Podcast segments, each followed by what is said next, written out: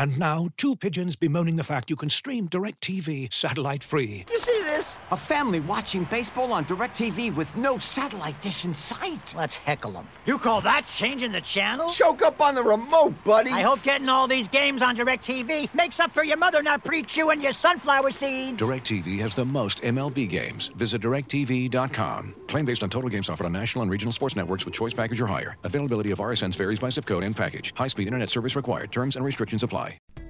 As you've probably heard by now, we've teamed up with BetMGM this season. We'll be using BetMGM lines to make all of our picks, and we'll have special offers for our listeners each week. If you haven't signed up for BetMGM yet, use bonus code The Athletic, and you'll get a one-year subscription to The Athletic plus up to a $1,500 first bet offer on your first wager with BetMGM. Here's how it works. Download the BetMGM app and sign up using bonus code The Athletic. Make your first deposit of at least $10. Place your first bet on any game and claim your voucher for a one-year subscription to The Athletic. See BetMGM.com for terms. U.S. promotional offers not available in D.C., Mississippi, New York, Nevada, Ontario, or Puerto Rico. Gambling problem? Call 1-800-GAMBLER. Available in the U.S. Call 877-8-HOPE-NY or text HOPE-NY 467-369 in New York. Call 1-800-NEXT-STEP in Arizona. 1-800-327-5050 in Massachusetts. 1-800-BETS-OFF in Iowa. 1-800-270-7117 for confidential help in Michigan. 1-800-981-0023 in Puerto Rico. First bet offer for new customers only in partnership with Kansas Crossing Casino and Hotel. Don't forget, if you haven't signed up for BetMGM yet, use bonus code The Athletic, and you'll get a one-year subscription to The Athletic, plus up to a $1,500 first bet offer on your first wager.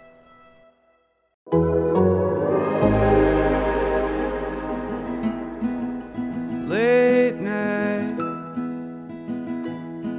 midnight on the interstate.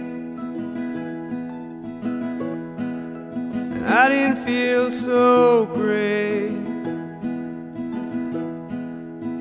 until I saw the city. Welcome back to Straight from the Source with Michael Russo. Thanks as always for tuning in. My guest today, Bill Guerin, the Wild general manager. Uh, he and I sat down yesterday in Dallas uh, before the Wild's 4 1 loss to the Dallas Stars um, and uh, talked a lot about the trade deadline, talked a lot about the funk that the Wild are in and some of the deficiencies within the roster right now.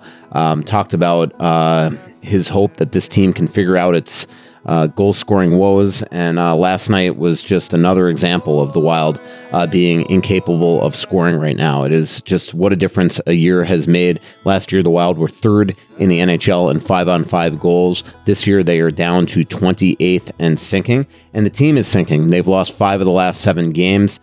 Um, and um, trying to see right now, they're a point from essentially falling out of the playoffs right now. They do have a game in hand on Calgary. The Wild play the Vegas Golden Knights uh, tonight at home to kick off a seven game homestand. But, you know, there's just this ominous feeling right now, the way that the team is playing. And it's not just one, it's it's the fact that they're pretty much full roster for a while now. Obviously, Jonas Brodin is out with a lower body injury. We'll see um, how serious that is. Uh, he blocked seven shots the other night, uh, several off his foot late in the game. So that's probably um, you know somewhat what's going on with him, and hopefully it's not a long term uh, injury because we know that how imperative Jonas Brodin is to the Wild success. Um, but it's not just that they're healthy and losing it's that, that they have had so much regression inside their lineup and there's just been no signs that they're going to snap out of it. And last night was just a great example. Um, 40 shots on goal so plenty of scoring chances in the game. They took six penalties in arizona the other night. Last night they took one and let's be honest jamie Benn belly flopped. It was a dive. Ryan hartman should not have been penalized there. Um, uh, you know, and other than the penalty shot that was uh, awarded to Faksa for the trip by Jordan Greenway, the Wild essentially were disciplined last night. So 40 shots on goal. Um, they scored a power play goal, um, disciplined in the game, and just couldn't figure out a way to score one even strength goal, even. Um, and then on a power play in the third period that had a chance to pull within one, uh, the Wild didn't score on that power play, didn't even get a shot on that power play. So just really disappointing that the way that the team has been playing. Uh, Ryan Hartman obviously having a very, very tough season. Jordan Greenway's production is just zero. Marcus Foligno having a very tough time this season and had a really tough night in Dallas the other night. So it's getting very concerning here. Now, I talked to Bill Guerin, as you'll hear during this podcast, about the team and his uh, desire to go out and maybe make some changes, but he still wants to be patient and give and hope that guys like Hartman, Greenway, and Foligno start scoring. But it's been 50 games this year, and, and so far it hasn't happened, and there's been no signs that that is changing. So that's the concern right now. And if you're Bill Guerin, do you make a trade now to try to save the season and get some scoring in the lineup, or do you be a little more patient, see what happens on the seven game homestand and where you stand right afterwards? There's they're in this awkward spot right now because they've banked you know intentionally. Um, Bill Guerin in the front office has done a have done a really good job this year taking a team that has very little cap uh, flexibility and creating a ton of cap space going into the deadline. The Wild essentially could add, according to Cap Friendly right now, and again it goes up by the day because you accrue cap space through the season. They could add a 10.3 million dollar player, a 10.3 million dollars worth of players at the deadline without even giving up a, a single penny. So this was what Bill Guerin, I think, when he thought this team could be a true contender, was planning all along is to go use that cap space as capital and go and, and swing for the fences and try to get some significant players in here. But this team is giving him no reason to do that because one, they might not even make the playoffs, and two, um, is it really worth taking a team that's struggling to this degree, this at this important juncture, and giving up a first round pick or valuable assets to go out and get a rental when you might not even make the playoffs? And at a minimum, you know you can't re sign that player. And similarly, you can't go out and give up prospects or picks for anybody with term because the Wild can't afford anybody with term because of the dead cap money next year at 14.7 million and 14.7 the, the following year. So I don't know what he's going to plan to do. There's really two methods that I think he can do is go out and try to get rentals on the cheap. So maybe you can go out and get a JVR or something like that if the price isn't high, um, or uh, essentially use weaponize that cap space. Do what teams like Arizona do a lot at the trade deadline and maybe try to get another team to give you a bad contract or expensive players and ha- and be sort of either that third party conduit or landing spot for contracts and then you acquire assets or prospects um, but you know maybe draft picks um, would be the more likely method um, in a draft that is going to be super loaded this year and you give Judd Brackett more you know uh, bullets in the chamber so it's just going to be interesting on how the wild do this, but this is, you know, a team right now that uh, just is not playing well. And again, nine of the last um, uh, or they've lost five of seven. But I was looking back at the 2019 season, the last time the Wild missed the playoffs, and the Wild came out of the break and lost nine of their first ten, and just did an absolute belly flop in in um, in the month of February. If you remember, um, that was when they traded Nino Niederreiter. Then the day the buy started, they picked up Anthony Bitetto off waivers. That gave them too many players, so it was a really confusing move by Paul Fenton in the front office. And then because they had too many players when they came out of the break, they took JT Brown and Nate Prosser, an unbelievably popular player inside that locker room, and sent them both to Iowa. And then the team just absolutely flopped from there um, and didn't make the playoffs. So they went they wound up sort of getting themselves out of it at, the end of February and going on a little bit of a tear. But right now, this this team is just not playing well. Didn't uh, look good at times against Dallas last night. They're just um, you know, it, it's just uncharacteristic of this team's identity. Where in critical junctures inside games, they are turning pucks over, making bad fundamental decisions. We saw that the other night. A miscommunication off the faceoff of Chychrun's second goal, and then the winning goal by Jack McBain. Um, two defensemen get caught, and then for some ungodly reason, Matt Zuccarello loses his mind and just goes in for the for to, for a high risk play, and boom, breakaway the other way for the losing goal that Marc Andre Fleury couldn't stop. So um, they are, and again, last night, you know, for the most part, they played pretty well. They were turning pucks over way too often, but they turned the puck over on the first goal. Calen Addison takes a really bad decision on the second goal, and then a really weak forecheck by the uh, grief line on the third goal uh, leads to um, uh, leads to uh, uh, the game losing goal. Essentially, um, you know, to me, once it went up three nothing, that was it. But I just don't get what what the the the plays that a lot of these guys are making. Like guys like Marcus Foligno, they should be a nuts and bolts, get the puck deep line, and go to work. And they're trying to make these ridiculous plays in the neutral zone, not getting pucks deep, and it just continually bites them. And last night it was unconscionable in the first period and the first 10 minutes of the second how many ridiculous turnovers the Wild made either in their own zone by defensemen or at the offensive blue line or at center ice by, by forwards. I mean, and normally reliable guys like Freddie Gaudreau, Kirill Kaprizov, Zuccarello, um, Foligno, um, man, Sam Steele, just a horrendous play last night at the offensive blue line. Just get the puck deep. I, I just don't understand the way that this team is playing lately. And it's put themselves in an unbelievable fragile position here uh, going into this homestand that is not going to be easy. They got teams with an average of over 600 point percentage coming in here between Dallas and Colorado and and uh, New Jersey and uh, tonight against Vegas, who until the win against Nashville the other night had been struggling. So tonight, Marc Andre Fleury will get the start. We'll get an update, Joe Smith, on uh, Jonas Brodin's prognosis uh, before the game when Dean Evason talks at five. Um, and hopefully, on this podcast, you'll learn a lot more of what Bill Guerin is thinking about this team and his uh, philosophy going into this year's trade deadline. We do talk about Marco Rossi on this podcast a lot, and I just don't get the impression that they want to bring him up right now and throw him into the lion's den right now at the most important part of the year. And then if for some reason he does not succeed, then people start to really question him and the pressure ratchets up on whether or not he is not going to be the player that the Wild hoped when they drafted him. So I don't think that Bill Guerin wants to put him in such a difficult spot right now, but we'll see. Um, desperate times for call for desperate methods. At time, you know, de- uh, desperate desperate times call for desperate uh, things at some points. Um, and right now, you know, the Wild might have a plan today that could very well change in a week. You know, same thing. You'll see a trade tracker come up on a lot of things that Bill Guerin talks about on this podcast. And remember, the context of that was going into last night's game. Well, in a week or two, if they continue to struggle.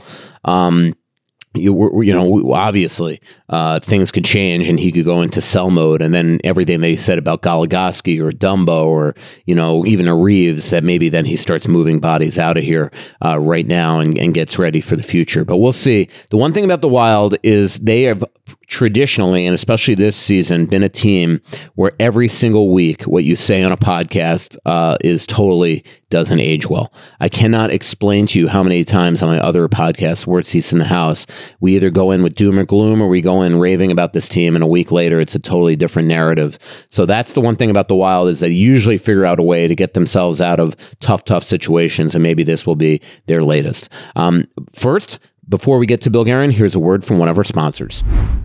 Looking for an assist with your credit card but can't get a hold of anyone?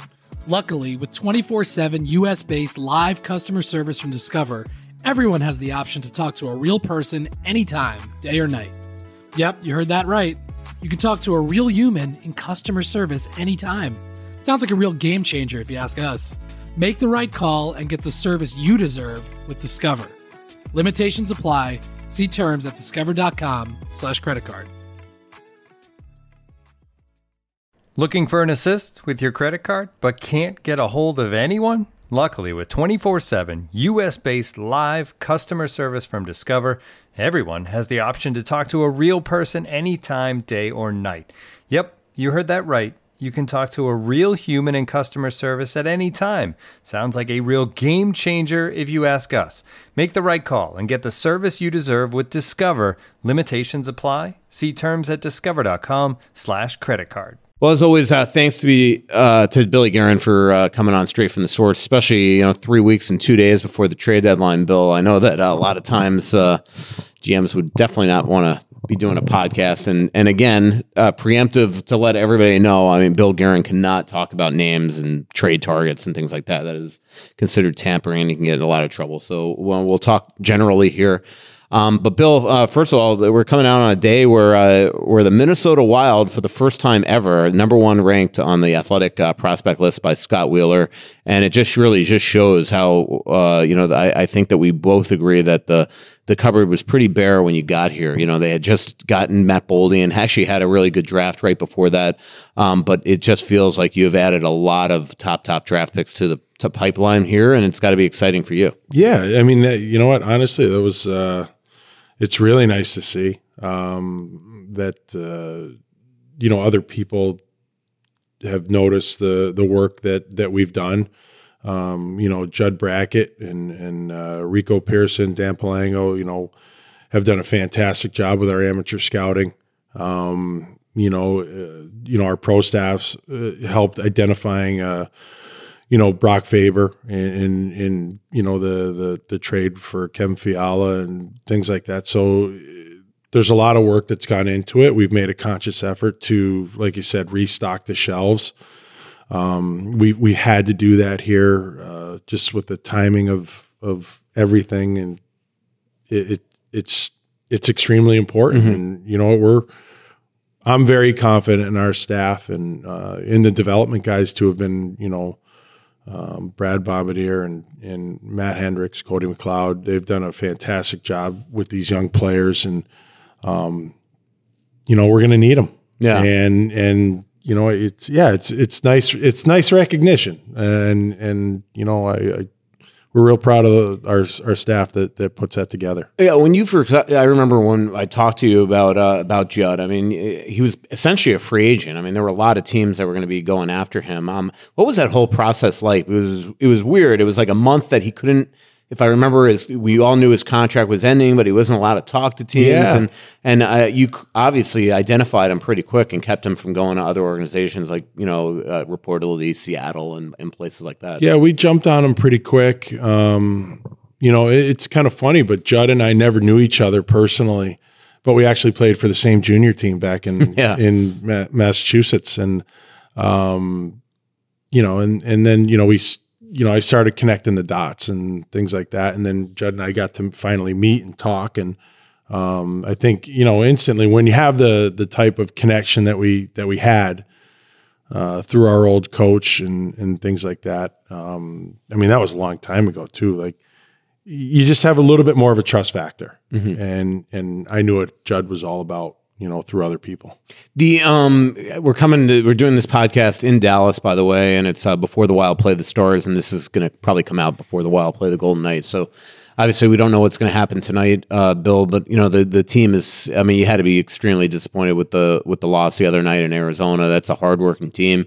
Uh, they showed at the Coyotes, and and it just feels like this time of year, maybe the last two or three weeks, we've started to see just little little areas of the game where it's just not as disciplined. And I'm not even talking about penalties. I'm you know structural issues, you know uh, mistake, fundamental mistakes like the last goal the other night, where you know two defensemen get caught and a guy makes a bad read, and next thing you know, it's a breakaway goal. Yeah, those are those uh, those plays kill you, especially this time of year. And um, you know this this next stretch of games is is the most critical uh, in our schedule. Uh, you know, Dallas is a top team. We've got them twice. We got Vegas. We've got Colorado. We've got New Jersey. All top teams, and you know we need to we need to to fine tune the detail in our game. Is you know is as a team and and more importantly as individuals. We need we need guys to to be better. Um, you know, and we've we've talked about it at length, but we we just do that. That's the that's the God's honest truth. And you know, we we we've talked about five on five scoring. You know, till we're blue in the face, but but we need it. You know, and that's you know, I, I wasn't worried. Um, I wasn't worried about getting you know having to trade Kevin um, because we had such good depth scoring, and now we're missing it, and it's hurting us. So um, we have to we have to find a way uh, to get some of that back. Yeah. When you look back at that, you know, since you brought that up, I mean, you know, do you feel like, all right, if I had known this, maybe you could have approached that whole thing differently? Or is the math the math? And the reality is buying out Parise and Suter bought you one year of Fiala, but you just Right. knew that there was no way to, to really, you know, if you're going to field a, you know, other guys on the team, there well, was just I, no way I to do it. I think a lot of people forget that that if we didn't go through with the buyouts, we would not have had Kevin yeah. Early. last year. All right. he would have had to go or somebody or and and you can't if you add up you know all the money you'll get rid of half your team mm-hmm. so you know it's you know yeah you have to sacrifice one guy for the for the greater good and that's that's what we did we we had to do it mm-hmm. you know it, it's very tough to to nickel and dime your way to you know six and a half seven seven and a half million dollars Right. Um, so no, I mean, hey, look, that that was just the way it had to be done. The um, you, you know, obviously you're in a precarious position in the, in the in the playoff race right now, and you just talked about the murderers row homestand you're coming up. So how do you approach that? Do you feel like after this homestand you're going to sort of know how to approach the trade deadline, or do you almost have to look at it like now, like, hey, we're 50 games into the season. This team has showed me that they can't score uh, consistently five on five, and maybe I got to make a move now to try to add that. Yeah, it's it's a really good question. It, it's I've thought of it both ways to be quite honest with you, and it's it's it's tough because you know right now asking prices are a lot, and you know We just saw that with the Horvat trade. Yeah, and you don't want to. You know, we're not. We're still just not in a position where we want to give up first and second round picks. Um, you know, for somebody we know that will be a rental. So, um, you know, and then you know we we hope that that you know Greenway can start scoring more, Hartman can start scoring more, Foligno can start scoring more. Like uh, guys like that can just start contributing, you know, offensively a, little bit more.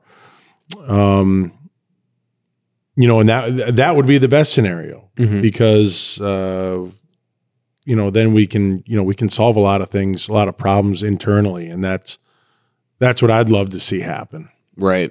The uh it is amazing like you have an interesting trade deadline uh you know situation that you got to pay here is it's like you have a lot of cap space um but you're also in that position where and maybe coupled with where you're on the standings that you for rentals is what you could afford, what you would want to get but you don't want to give up that first and second round pick and some of those top prospects that are on Scott Wheeler's poll today. Right. So how do you handle that? And the other is you can't take term. So how do you how do you go get rental like good rentals that could help without wanting to give up top prospects? Oof. Yeah.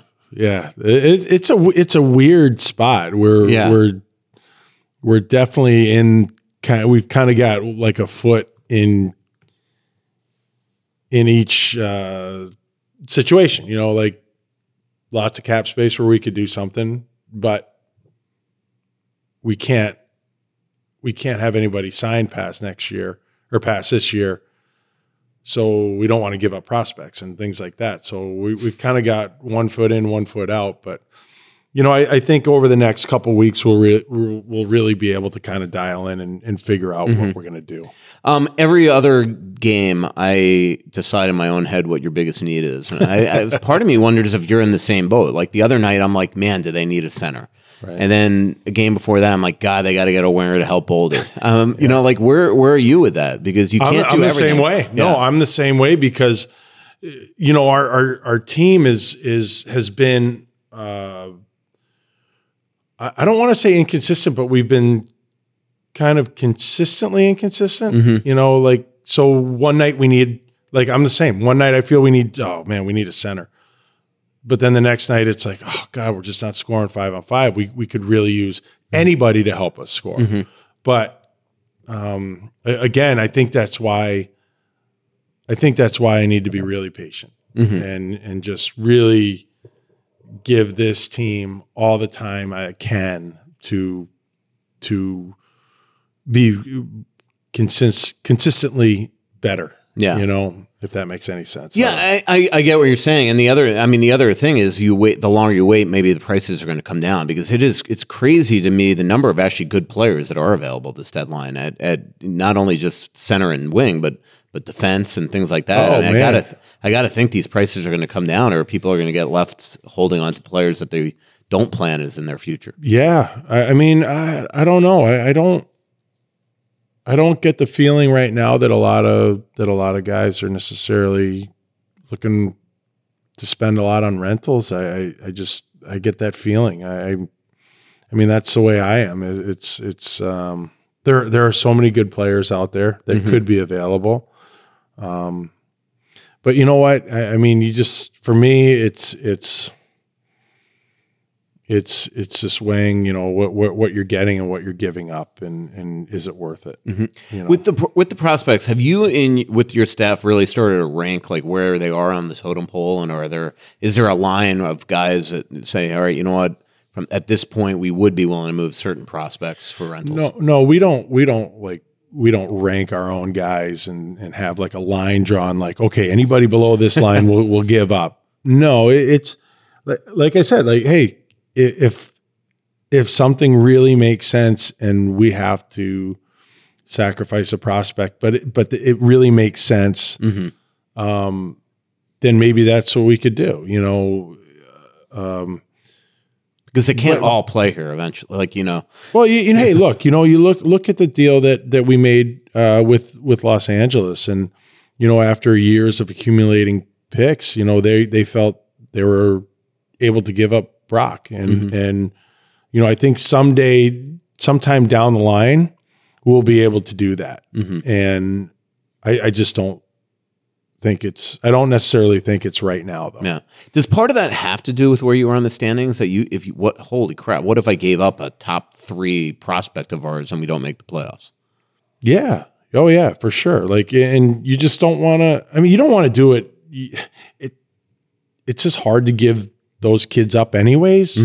Um, but yeah, I mean that's that's the risk risk reward. You know, like what what's more important to you, you know, right now for what what what are you going to get more out of? You going to get more out of it right now, or are you going to Yeah. get more out of it?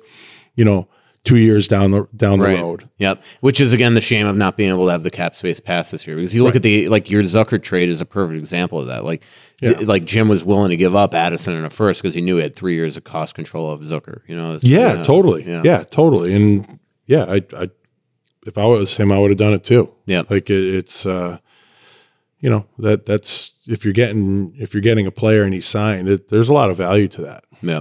Um, you mentioned, uh, you know, centers. Um, I- when you sent Marco Rossi down to the minors, I mean, did you expect it to be this long, or is part of it because of how healthy you have been? I, I, I had a feeling it could be this long. I mean, I, I think Marco was probably a little further away than maybe we wanted to admit. Um, but, uh, you know, he, he's done so well and handled it so well, and he's playing, he is playing very well. Um, so it's, it's worked. And I think this, this really proves that when you, when you have young players and you know things aren't going they need to play they need to play in the american hockey league and it's so good for them and they get more confident and excuse me they believe in themselves and uh you know so hopefully that's that's what he's feeling right now. Mm-hmm. And and you know yeah the matter of fact is that we we don't have a place for him to to play right now. So continue to do what you're doing and mm-hmm. you know the the day will come. And uh, but I think right now it's good that Marco's just super focused on on you know being in Iowa and, and mm-hmm. helping that team. Do you do you feel like if five on five scoring or the center play is continues to be a concern before the deadline that that the time is that he's he has he shown you enough that he is ready to be put in a top six role here that could help right now, or do you feel like he just needs to stay down there and and even if it's the rest of the way and hopefully he comes back to camp a different player? You know what? I I, I don't want to bring Marco up and and just say, well, here, problem solved. We Right. got our guy. Yeah. It's too much pressure for a young kid. It, it really is. If if we ever bring him up and he gets in and he does that, then great. Then then we're better off for it. But to to for me to say, you know, what, we're going to take this kid who struggled at the beginning of the year and just insert him back into our lineup in the toughest time of year, and he's going to do great. That's that's I don't think that's fair um, to put that kind of pressure on him right away. You know, like I said, if we bring him up and he gets in and he does it, then then great. But I'm not I'm not going to sit here and say this is coming. Right. You know. And and what he's got to do when he comes back though is he's got to sh- he's got to not just dip your toe in and, and, Yeah, and yeah, be yeah. like Yeah. you know just oh, I'm back in the NHL. I mean he's got to almost do what guys like Sammy Walker have done, even the times Adam Beckman where you notice him and and Yeah, you got, yeah. you got to you got to jump in, man. You got to play like, Mm-hmm. and that was the whole thing. You know, Marco's Marco's such a great kid, and he's so focused, and he wants to do the right thing all the time. And sometimes he gets paralysis by analysis Mm-hmm. instead of just we need, we want youthful energy. We want you to just go out and compete and play hard. And you know what? We'll live with some of the mistakes even though defensively he doesn't really make a lot. But like, you know what? Yeah, take a chance once in a while. You know, go score. We want you to score. We won't be mad. Like, just go play. right. And and you know, but that that's sometimes that's uh, easier said than done for some players. Right. Um. Uh. Wallstedt's having uh just he's on a tear right now down there. Um. You know, after I mean, again, proof positive that this is a different world in the in North America. I mean, he struggled at the beginning of the season. He was getting used to angles and things like that. Now he's you know he's singing in the net. He's doing the wave in the net at the All Star game. Like it seems like he is in, in a confident, confident position. Yeah, that's great. I mean, you know what? Again, you know what? A, a, a really good, talented young player um, playing in the American Hockey League. You know, can you imagine just sticking him in the net here and having his struggles early? Well, that that's just a lot, you know. So I, I'm I'm a, I'm just a big believer in in the American Hockey League and as a development league for us and and what our young players can go through down there before they come up here. It's it's a lot more pressure. It's a lot the the stakes are a lot bigger. I'm I'm sorry to say, and I, I it, so we need them we need them to spend the appropriate amount of time mm-hmm. down there and and and you know develop and and and gain confidence. And yeah, it is. It's good to see him doing that. You know, it's good to see him uh, you know enjoying the All Star game there and and letting his personality come out things like that. I, I I love seeing that. Do you um the way that he's playing does it make you change your plan on wanting to you know quote overbake him down there or do No. you yeah No. I mean you still Fleury Gustavsson and you see as your tandem here next year Yeah. Yep. hey, look, like I, don't hold me to it, Right. But yeah, that's that's that's what I feel, and I I I just don't. You know, his his career is not only important to the Minnesota Wild, extremely important to the Minnesota Wild, but it's extremely important for him. And you don't want to do, you know, a young goalie a, a disservice and and bring him up too early. You mm-hmm. know, it's it's.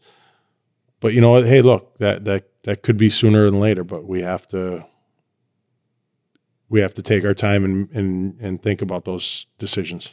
um could a lot depend on Gustavsson contract negotiations or that would not have to do with No, I, I don't think so. I, I think uh, you know I think we're just uh, the way I look at it is you know that will take care of itself, and and I feel like we're we're in a really good spot with our Yeah. goaltending. Do you think Gus is the biggest surprise that you've uh, had so far this season? Yeah. I mean, yeah. Oh, I mean, yeah. I can't. Yeah. I can't imagine you thought that we'd be seeing this. No, no. I mean, we knew he had talent. You know, in in in talking to all the people involved in bringing him here, it was, you know, pretty unanimous that this this kid had talent, and we could help him. Um, we just need to figure out how. Yeah. And when he got here, he was willing to do all the the the work that he had to do, and and you know his like like you know like Freddie said. Uh, you know Freddie Chabot. He, he's very talented. Yeah. and you know he, he's he's gotten into better shape. He's gotten you know more focused, and I think he's a lot more relaxed. Um, you know, he, yeah, he's done a fantastic job. Yeah, I mean that's the one thing I I, I you know know about you guys is you do so much pre planning. I mean, you know, even though the Talbot trade might have happened last second, it's not like the you focusing on Gustavsson happened. You you you guys pre plan that for months on different scenarios of mm-hmm. what if and Yeah. you know what if Fleury's not coming back? What if we have to trade Talbot? So it's not like Gustavsson just all of a sudden you were looking for a No, he in a didn't. It didn't. We didn't just say just throwing Gus. No, no, no, no. That- If if we weren't getting him back, the deal would not have happened. Right. Um, a lot of uh, guys on that prospect uh, pool by Jo- Scott Wheeler are people that Wild fans are starting to get uh, excited about. Two are Khusnutdinov and Yurov. Uh, Yurov, man, uh, there are a lot of people that are talking about like this kid is quite the talent, and yet we're not really seeing a lot of a lot of ice time with him this year. Right. Which is, is that a concern with you guys that you would want to bring him over right away, or would it be better for them to hopefully re-sign him for a year, then maybe even two, and maybe you can bring in Ogren, Khusnutdinov, and and Yurov together in a couple years? Yeah, you know what? It, it's one of those things where it's so different. Just dealing with Russia, it, it, mm-hmm. it's it's really tough dealing with with those teams, and you know the fact that he's not playing a lot. It's pretty normal. Mm-hmm. You know, I, I think you, you always see, you know, the the pressure points being put on kids, and you know he's young. You know, and and again, you know, the, we have to weigh all these different things and and I can't imagine you know being you know 19 years old or, or you know even just a little older leaving my home country to go play somewhere and it's going to be extremely difficult and th- those are hard things and those are so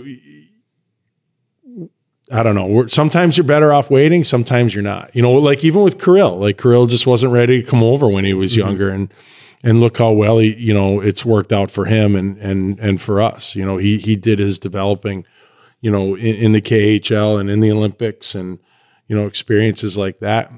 So, um, and each guy's different. You know, I think uh, you know Marat is probably a little bit closer just because of his age and and his experience, but yeah, uh, Yurov is is he's he's a talent. Yeah.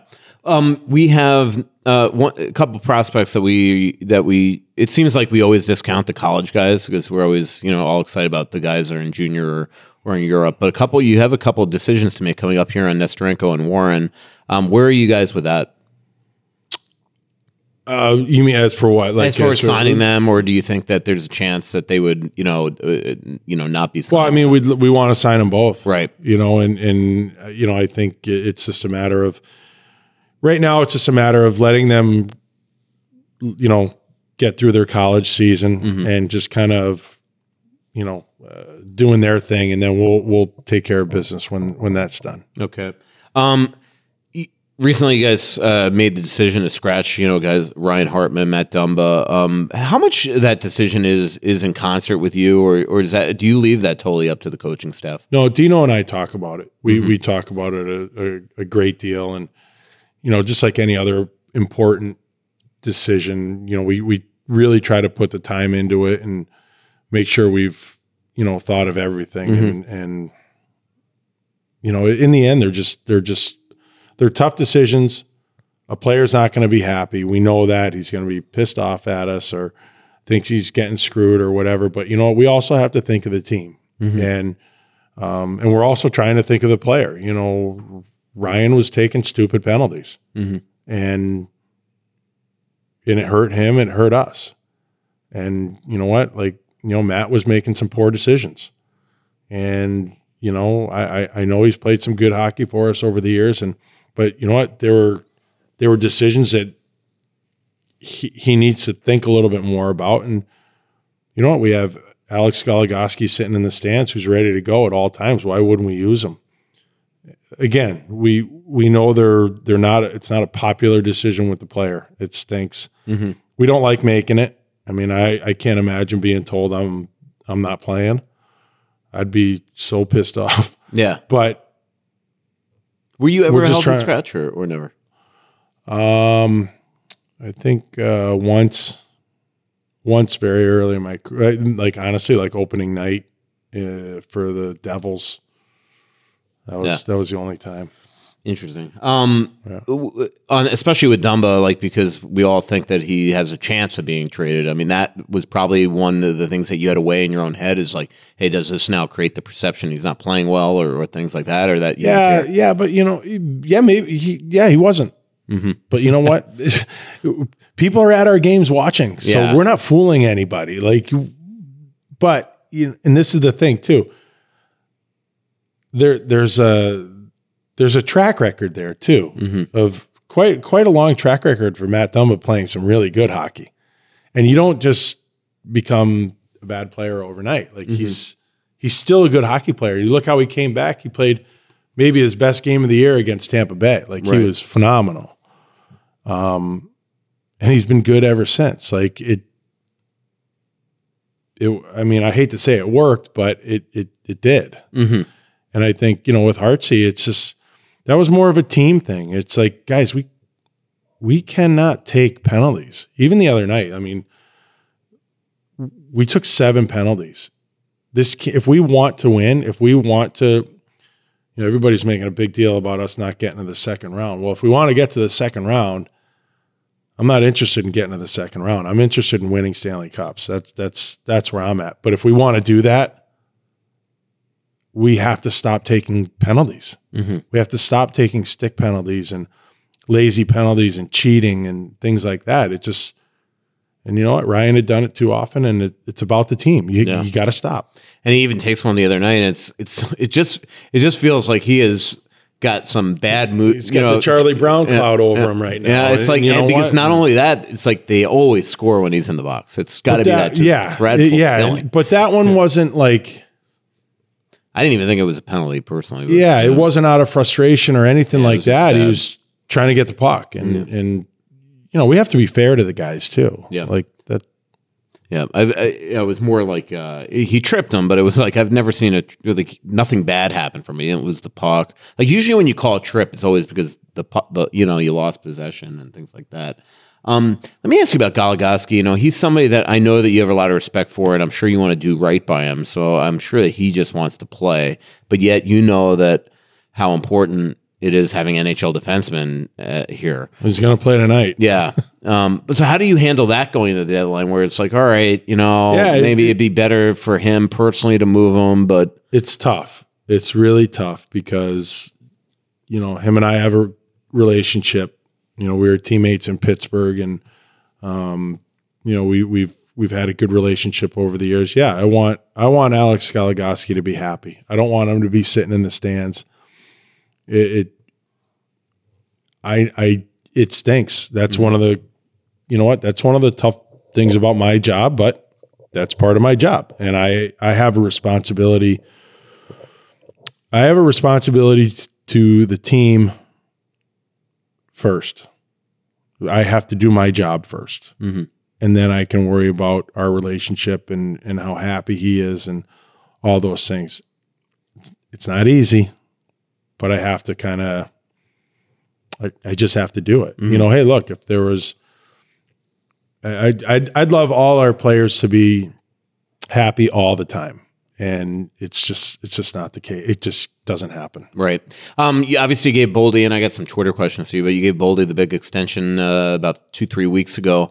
Um, it, will you try to now work out anybody else before the trade deadline, or or are you being more patient? Like I would assume that Gustavsson's somebody that you're thinking a lot about right now, and maybe Addy and people like that.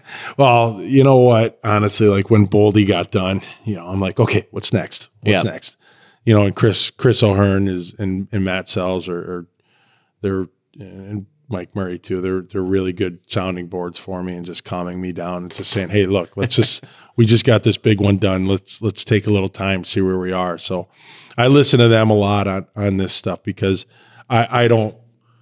I mean, I, I yeah, I, I mean, I I'd love to just start knocking off contracts mm-hmm. and getting our team set, and and you know sometimes it's just it's okay to to wait just a little bit. Right. Makes You know? sense.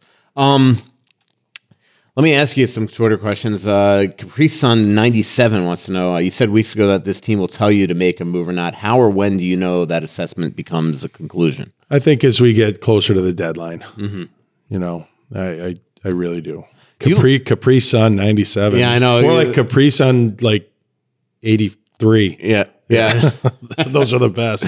Um, here, Freddie Hockey Enjoyer is this is this, uh, from Twitter question wants to, and that part of this is a joke that I've made a lot on podcasts. I said, "How long before you sign Freddie Gaudreau to an eight year deal worth one million dollars a season?"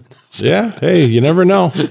so, um, I, Gaudreau is somebody that uh, he's always, you know, somebody that fans, uh, you know, talk a lot about. They either love him or they hate him. A lot of it is depends, you know, a lot of it's probably because they know how much, you know, the coach, Yeah. uh, you know, has respect for him. But he is somebody He that I trusts di- him. Yeah, he trusts him. He, is trusts him. somebody that I I didn't know that was going to be this good, and he is your he's your typical like you got if you watch him, he's the little things guy. You know, if you really watch him, guy. you And you yeah, uh, people that people that don't like him because of the relationship that he's had with Dean have probably never coached a day in their life. and when you have somebody that you trust, you go to them. You know what? And every coach does it. And you mm-hmm. know what? Freddie is Freddie's a he's a damn good hockey player. He's a jackknife. You know, he he can kill penalties. He can play on the power play. He can play center and wing and and never if you move him from center to wing, he doesn't say a word about it. Mm-hmm. All I want to do is win. All I want to do is win. And you know, watch some of the skilled plays he makes and and you know, he's just he's just a good hockey player.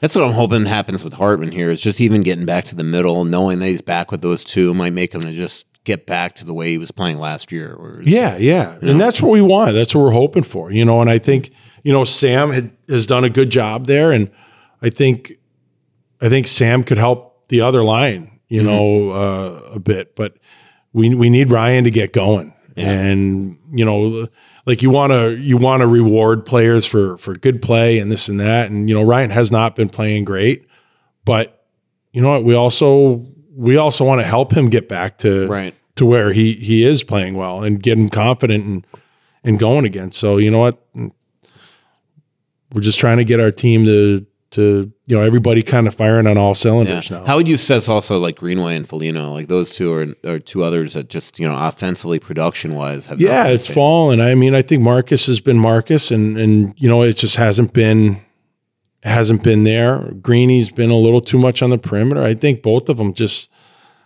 you know need to just get in there, get their nose dirty a little bit, and pay the price to to mm-hmm. score goals. Like you know, I I I I look at those three guys.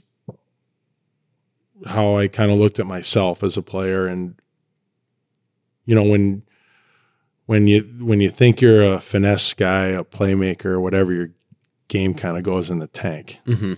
Now, like I said, that was me. But when you have a grinder, blue collar mentality, Yeah. Then your talent comes out a little bit more, and you're a better player. Yeah, just look at So- the Brodin goal the other night, right? Eriksson Ek uh, plays like a man, takes the puck, and Yeah. Greenway goes to the net. And next thing you know, Brodin scores through Greenway. Yeah, do the grunt work, you know, and and you know when I played with guys like Modano and Dougie Weight or Crosby, like I did a lot of the grunt work and like get those get the good players the puck, Yeah. and then go to the net or get open Right. or whatever, and you know he, those guys are the same way. Like you know what, get the puck, give it to you know Eki or you know Kirill or Zuki or whatever, and then and then do the blue collar stuff. Like Yeah. get your like get get the marks on your face and get get your nose dirty, take the cross checks. Cause that's what we were given. Like that that those are those are those are the talents that those guys have. And you know what?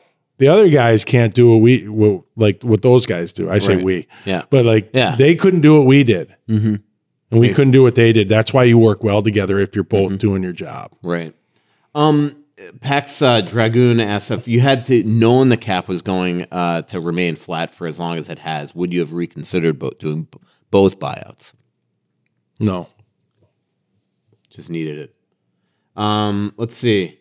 Um, anybody uh, Knobs asks about knowing the uh, having the number one prospects in the league. Anybody that you were uh, particularly surprised with or excited about on Scott's list, like where you or did you think the ranking was pretty consistent with the way that you guys would do it? Yeah, yeah. Like like I said, I we don't rank them like that. Like, Right. it just we. Yeah. I believe in all. You know, and, and this comes from my player development days. Like I, I believe in all these kids. Yeah. You know, I believe it's some somewhere down the line they can all pl- at least play games for us. Right. They can at least play games for us. Yeah. Um, Kirk Chan's asks, uh, "How's Pavel Novak doing? Um, you know, have you have you been paying attention to him?" And Yeah, he's doing great. Um, you know, the development guys keep us updated on him all the time. Um, he's scheduled to come over and and uh, spend some time with us. Um, I forget when that is, but yeah, the, he's he's doing great, and he's such a wonderful kid. He's got such a such a positive attitude. He's just one of those just really happy kids. So uh, Grandpa Wisdom said, I, "I read it. It was recently the anniversary of your trade from the Blues. Um, what do you remember from the day of the event, and does it impact uh, your decisions uh, that you make as a GM?" Um, it does. Uh, fr- from the Blues to the Sharks, uh, because I got a choice of uh, one of two teams, and I, I picked the Sharks. Obviously, I, I thought we had a really good chance, and I just that day I just remember like it was it was just tough. It was it was a hard. Um, that was a tough trade for me, and I, I didn't play well. I, it didn't. It just didn't work out. Um, uh, you, you know, I look. I tried. I it just like I just didn't play well. I, I Mhm. don't think, and and um, you know, I learned a lot from it, uh, which helped me in my trade deadline to Pittsburgh. Mhm. Uh, it really helped me a lot. My my failure in what I see as a failure in San Jose really helped me succeed in Pittsburgh. Mhm. And it is it's two different two different scenarios with the same human being and you have to be really careful on a trade deadline because you know if it's a you know if it's not a good fit it can be really hard. If the guy puts too much pressure on himself you know he can he can almost just psych himself out from playing well or you know if he's never been on another team um, that can be really hard. So there's a lot of different uh, ways you have to look at it but just from my personal experiences yeah it, it it's helped me Yeah. What um remind people of the trade from the Islanders to the to the Penguins? I mean, you had you you were out of the lineup for a couple games Couple because games, they were yeah. doing asset management. yeah Have you ever Well, done I guess that? it was healthy scratch though. Yeah, yeah, oh, yeah, yeah. I guess that technically was healthy scratched. Uh, um, I was trying to remember today because uh, one of our reporters was doing a look back at when Zuccarello was traded to Dallas. And I was trying to remember we were in the Ranger, we were at Madison Square Garden right before that trade, and I can't remember if he played that game or and that was his last game for the Rangers, or if they scratched him. Because I remember going into that game, there was a lot of talk that him and a bunch of guys were going to be. You know what's funny is I was at that game too, Uh-huh. and I was actually staying at the Minnesota Wild's hotel, which is kind of Oh, funny. really? Yeah, yeah, that's, yeah. that's- yeah, that's interesting. Because I was in to watch Zuki, Yeah. uh, you know, for for Pittsburgh, and and Kevin Hayes, and um, uh, yeah. So I was actually in. I was actually staying at Minnesota's team hotel, Right. Which is kind of funny. Yeah, but remind me. so, so the you you were thought that you were going to go wind up at the Rangers, if I remember correctly, in that island. Philadelphia. Oh, Philadelphia, and then all of a sudden it just didn't. Yeah, and they couldn't make the other moves to make the cap room uh, to fit me in, and it, it fell apart. Uh, I mean, this is like five days. Yeah, I'm it was a sitting, long I'm sitting time. at home, Yeah. and I'm like, geez, I, like I can't. Like it's going to be really awkward to go back. Yeah. And uh, um, and uh, like honestly, I think it was 15 minutes before the. Well, it was, you know, first it was Philly, then Snowy called, and it was the Rangers, and then they pulled out, and then you know, 15 minutes before the deadline, he's like, "How about Pittsburgh?" And I'm like, "Yeah, Pittsburgh, that's fine, that's great." And then I was just kind of like, you know, It was Garth Snow. yeah, Snowy, and, and Snowy was great. Like he was, he was just trying to, like, like we are talking, like he was just trying to make me happy and Yeah. and do the right thing for me. Um, um, and I just remember, like, you know, Kara was right there, and I'm like, I hung up the phone. I'm like, Pittsburgh. She's she, she wasn't disappointed. We just thought it was going to be Philly or New York, Yeah. and those are much closer right. and they're they're driving distance. Right.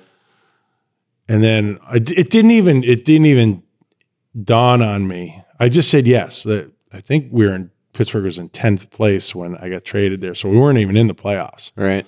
But then I was like, oh my god, like I'm I might get to play with like this Crosby kid or even Malkin. Or Right. These these two kids are unbelievable. And then I played. So I met the team in Florida. Right away, I'm on a line with uh, with Sidney Crosby and Chris Kunitz, and it was it was just awesome. Uh huh.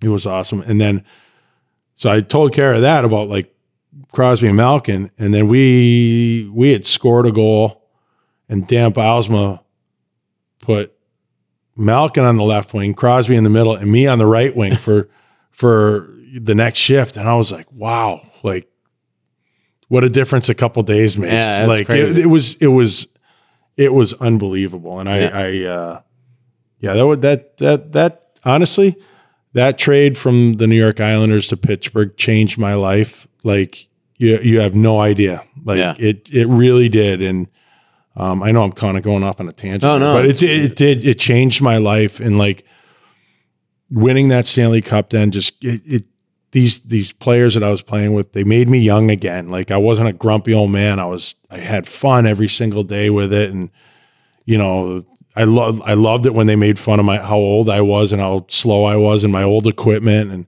you know I'd bust their chops, and they, they just it was just it was just great, and then to parlay that into a into a life after hockey um, and then eventually a, a, general manager's job. Like I, I, that that one day changed it, set my life in a different direction. Yeah, it really and. It, you had a really interesting relationship with with uh, Crosby, right? I mean, it was like there there were like some funny videos of you guys on the bench where you guys give each other crap, and there were a lot of guys on that team that said you were about the only one that would like that yeah. would like give him crap. Yeah, yeah. I, I, we had a great, we have we still have a great relationship, yeah. and um yeah, you know what? I was, uh, I, I, guess, you know, I, I, was, I was so old and I had played on so many teams and I kind of felt like I knew what Sid needed, but he needed, he needed, he, he wanted help. He needed mm-hmm. help and just, he had so much pressure on him.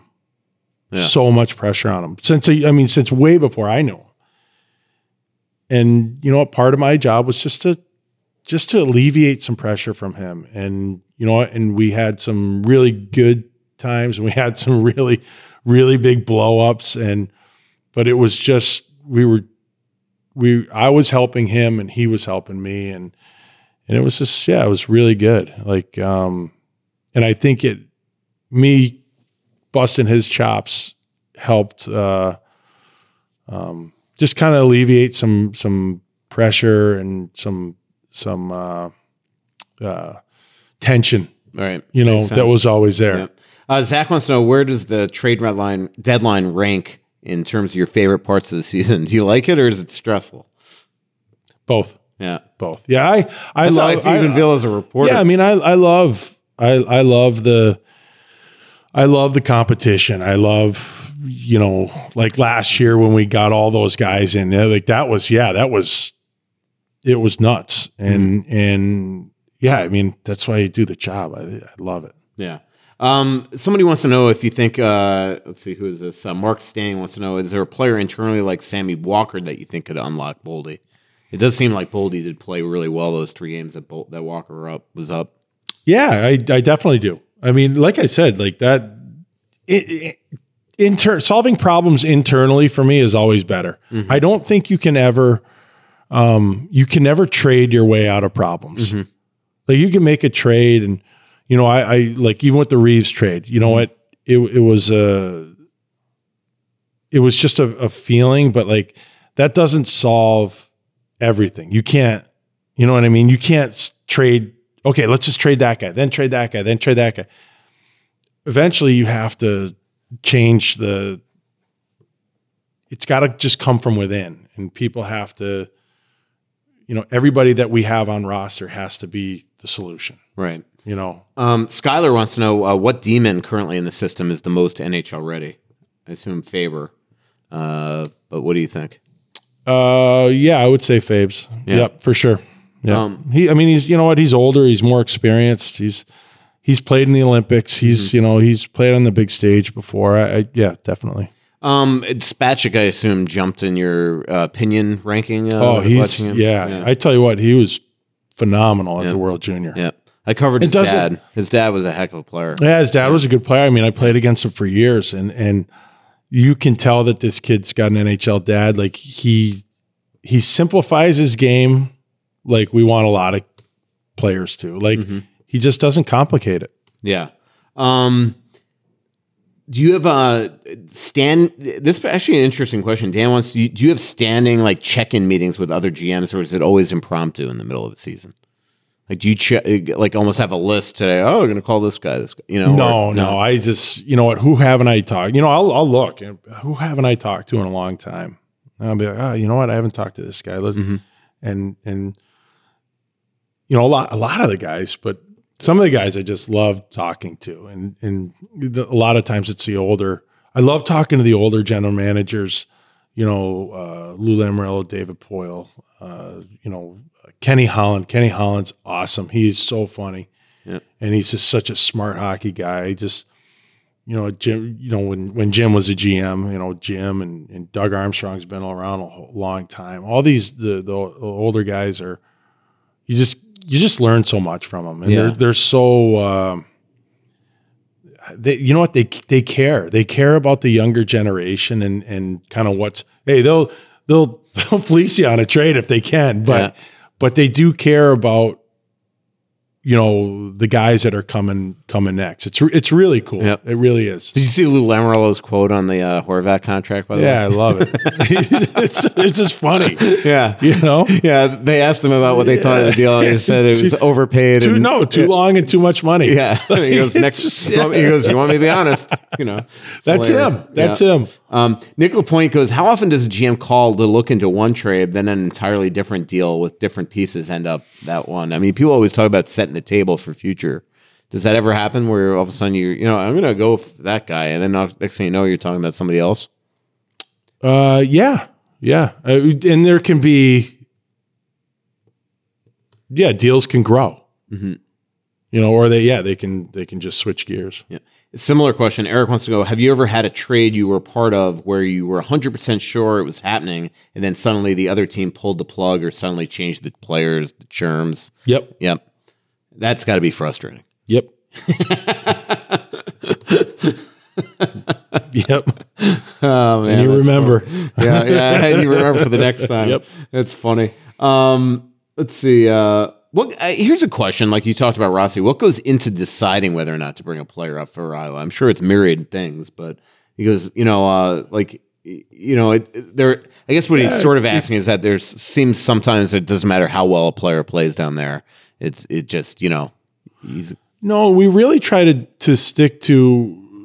You know, I think we've done a good job too. It, it's it's you know it's on merit. Like it's you know we've called other guys up instead of Marco. Um, you know, just using him as an example. It's um, you know, and then there's sometimes yeah, like you know what, Daemon Hunt was playing really well. Uh, you know, uh, earlier this year, but it doesn't make so like yeah could we have called him up sure we could have but he's still super young he's still got to play a, a, lot you know more minutes than we'd be able to give him and we don't want him sitting in the stands you know we can we can call up a more veteran guy who who knows how to manage that and and and and you know he's already developed so if mm-hmm. he misses a couple games it's okay there's you know, like with Marco, we're like, there's nowhere to put him right now. So why are we going to call him up? We're not going to send, you know, we, we if we had to send somebody down, they have to go through waivers, and we'd we'd lose guys. Mm-hmm. So there, yeah, I mean, there's a, a million different things we take into account, and um, you know, but we we really try to stick to calling guys up on merit. The guys who are playing the best are going to get called up. Okay, three fun uh, personal questions, and we'll wrap up the pod. Um, Minnesota Wild Talk wants to know what kind of things does Billy do to find some levity in such a stressful time like the deadline? You know what? Um, well, I, look, oh, around the deadline.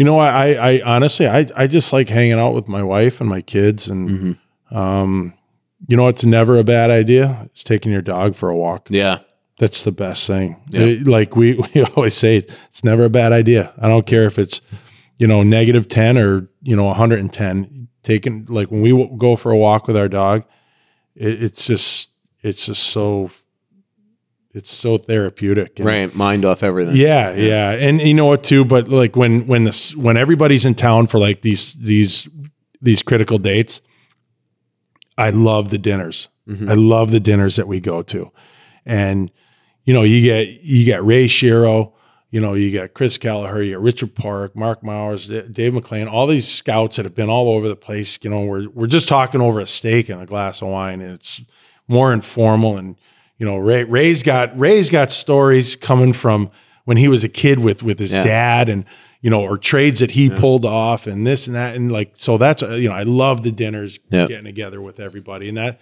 that helps you know because after a stressful day you, you go and you you know, you have a couple laughs too. Yeah, absolutely. Uh, two more for you. Brent Stahl wants to go. What was his rookie season like being coached by Herb Brooks and playing with legends like Peter Stastny, Scott Stevens, Slava Fetisov, Claude Lemieux? It was amazing. Yeah. It was amazing, and you know, Herb was uh, like Herb was ahead of his time, and and uh, you know, I, I yeah, he was he was great, and um, you know, just to be on a vet, I was, you know, the Devils, the Devils weren't a very good team, but Lou turned them around really quickly, and they Yeah. became good. Yeah. My first line, like one of my first lines was Peter Stastny, me, and Scott Pellerin. Yeah. And Peter Stastny was it was like playing with your it was like playing with your teacher. Like after every line rush or whatever, like, you know, he would he would tell you. I remember him and I did an exchange. Like he came to the wing, I went to the middle, and I grabbed and I got the puck and and I turned to make the pass. And he, he went we went back to line. He goes, Don't you don't have to look. I'm like, Well, why? I don't want to. He goes, You know we just switched. He goes, You know I'm going there. Just put it a little ahead and I'll just skate into it. He goes, Look across the ice and just throw a backhander towards me that way.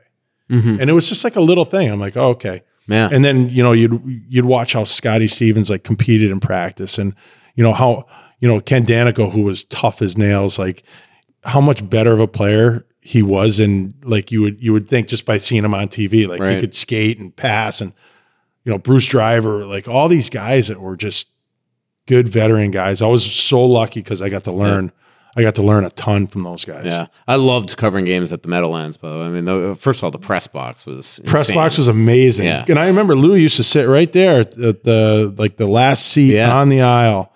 And yeah, I mean, it was right in the. Can you imagine how valuable those Yeah, I know, I know. are? It's crazy. So, yeah, people that don't know, I thought about this the other day in Mullett because in America West Arena, we used to be in the stands too, but we had an actual like built press box in the lower bowl center, like the top like seven, eight, nine rows. was crazy. Yeah, it was. I mean, the number, the, amount of revenue. primo they- seats, yeah. it was Yep. crazy.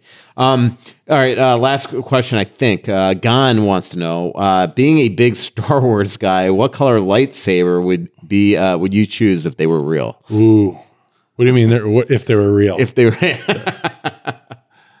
oh man, oh, that's a good question. I think I'd go green. nice. Yeah, Yeah, absolutely. Wild Green. By the way, I did the Chris O'Hearn story the other day, and I, you know I am amazed. You know, I, all the time that, that you came here and didn't didn't you know with the number of friends and people that you know in this league didn't clean house. That you gave all these guys time and, and patience to evaluate them, and you kept most. I mean, heck, your head coach, your um, you know many of your scouts, uh, a lot of people in your front office. I mean, other really than Judd Brackett, Ray Shero, and Mike Murray. Everybody was retained. What what was it about everybody that that sort of you know, why didn't you come in with all these preconceived, like, that's going to be my coach, that's going to be my, my cap guy, that's going to be my right hand man? Well, because there could there could be somebody better. Mm-hmm. And um, I learned that from Jim, from Jim Rutherford. And Jim came into Pittsburgh, and I believe they they you know the higher ups there wanted because we were we were getting killed on our on our drafting, so he they wanted all the amateur scouts out. And Jim said, you know what, hold on, let me talk to everybody. Let me let me see what we have here before we just clean house. And come to find, Jim felt that we knew what we were doing. And he's like, you know, he only brought Jason Karmanos with him. Um, so I, I was like, you know what? Okay, I know Tom Kurvers. I don't know these other two guys, Chris O'Hearn and Matt Sells. Uh, but let, let me let, let me give him a chance. And, I, and I, I knew TK and I love TK. He was he was great. And then when I got there, they just had everything ready for me to go. Like they'd really put in a ton of time. And so the more we kept, and every day I'd go in and I'd, we'd be there early and we'd leave late and we're just getting to know each other. And um, I just felt like an instant connection to these guys. And they were all super smart and they had a good way about them. There was no, there was no like, to be plain and simple. There was no kissing ass. There was no mm-hmm. trying to climb or getting my good graces or anything like that. Yeah. They were just doing their jobs and Yeah. trying to help. And we'd sit around, the four of us.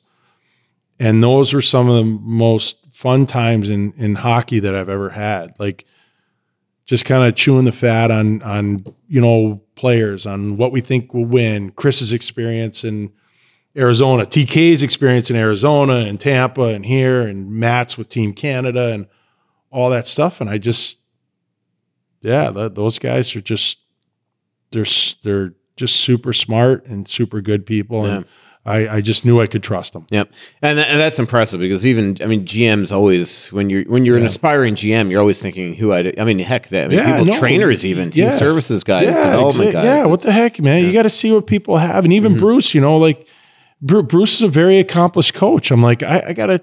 I remember doing an interview one time, and they're like, "Oh, well, you know, Bruce Boudreau isn't your guy." I'm like, "No, he is." Mm-hmm. Like he- until you say otherwise. Until I say otherwise, he is.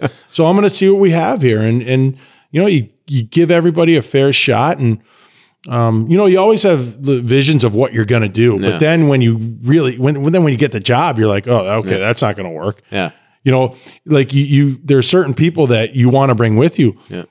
But they already work for another team Yeah. and they're not going to give, they're not going to just say, oh, yeah, take all our people and I'll just sit here and have to, you know, go find other people. It- I remember when they hired you, I was like, "This is gonna be awesome. We're gonna have Doug Weight as a coach, Keith Tkachuk and Jeremy Roenick on the left and the right. It's gonna just be, it's just gonna be like just team, you know, USA Hockey here. And it's really it's really hard uh, to to it's really hard to like not hire your friends. Yeah. but I think it's best uh, a lot of the times. I would we'd get nothing done. yeah, yeah. Um, but you know, I do like having Mike Mike Modano around. Yeah. Um, you know, I, I think he's going to start being around more and more, which which I really like because Mike and I have we've we've been we've been friends for a long time. Um, but I really respect his his uh, his hockey mind, and uh, you know that that that's it's good to have him Yeah. around. Well, hey, Billy, I really appreciate it. Um, you know, ho- ho- hopefully this team just figures out big homestand coming up, as you mentioned. Yeah, uh, yeah. Tough, tough teams, but you guys have been really good at home for a long time now. Uh, you know, really after a slow start at home, gotten Yep. got it together. So we'll see, and uh, be. Uh, you won't have to hear from me the day after the trade deadline for the rest of the season. I'll just leave you alone. Yeah, I'll be, I'm going to go on vacation or something. Yeah. Thanks, Billy. All right, thanks, Mike. Here's a word from one of our sponsors. And now, two pigeons bemoaning the fact you can stream DirecTV satellite free. You see this? A family watching baseball on DirecTV with no satellite dish in sight. Let's heckle them. You call that changing the channel? Choke up on the remote, buddy. I hope getting all these games on DirecTV makes up for your mother not pre-chewing your sunflower seeds. DirecTV has the most MLB games. Visit DirecTV.com. Claim based on total games offered on national and regional sports networks with choice package or higher. Availability of RSNs varies by zip code and package. High speed internet service required. Terms and restrictions apply. When you need mealtime inspiration, it's worth shopping Kroger, where you'll find over 30,000 mouthwatering choices that excite your inner foodie. And no matter what tasty choice you make, you'll enjoy our everyday low prices, plus extra ways to save, like digital coupons worth over $600 each week. You can also save up to $1 off per gallon at the pump with fuel points. More savings and more inspiring flavors make shopping Kroger worth it every time. Kroger, fresh for everyone. Fuel restrictions apply.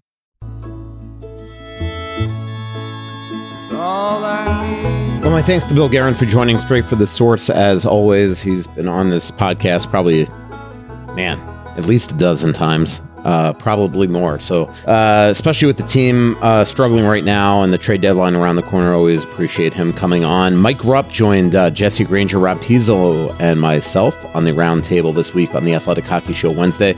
So definitely check that out. Uh, had a lot of fun with him. He's become a Toronto Maple Leafs troll.